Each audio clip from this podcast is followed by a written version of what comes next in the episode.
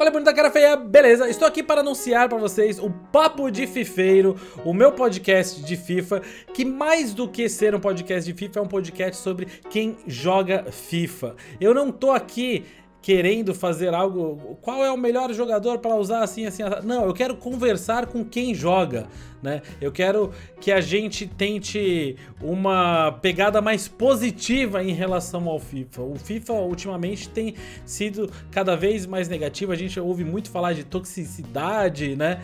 E eu parei e pensei através de dicas, né, que muitos acabaram me falando, parei e pensei Poxa vida, mas tem tanta coisa positiva que a gente pode pegar do FIFA, pessoas que viraram amigos porque se conheceram no FIFA, outros que começaram a jogar bem quando viram, é, assinaram contratos com o time da Europa, é, o pessoal que é criador de conteúdo e mudou a vida por conta do FIFA, assim como eu, os outros as outras pessoas do meio que acabaram investindo nisso, pessoas que foram trabalhar com FIFA, que sonhavam em trabalhar com games e conseguiram trabalhar com FIFA é, que fazem o jogo mesmo, né?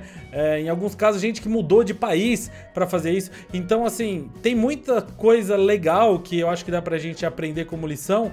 E a melhor opção seria divulgando as histórias, né? Existem muitas histórias legais, histórias de superação, histórias de lutar pelos seus sonhos, correr atrás do que você quer para sua vida, que, é, que são proporcionadas pelo FIFA.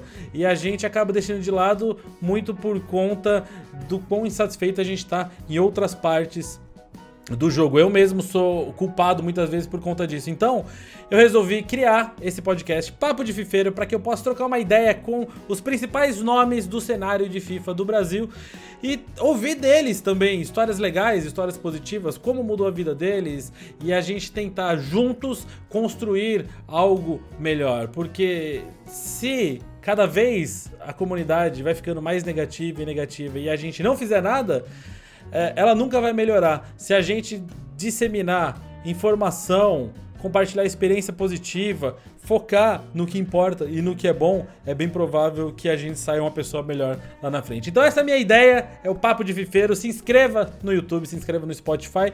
Fique ligado que em breve os episódios começam a sair por aqui. Beleza? Até a próxima.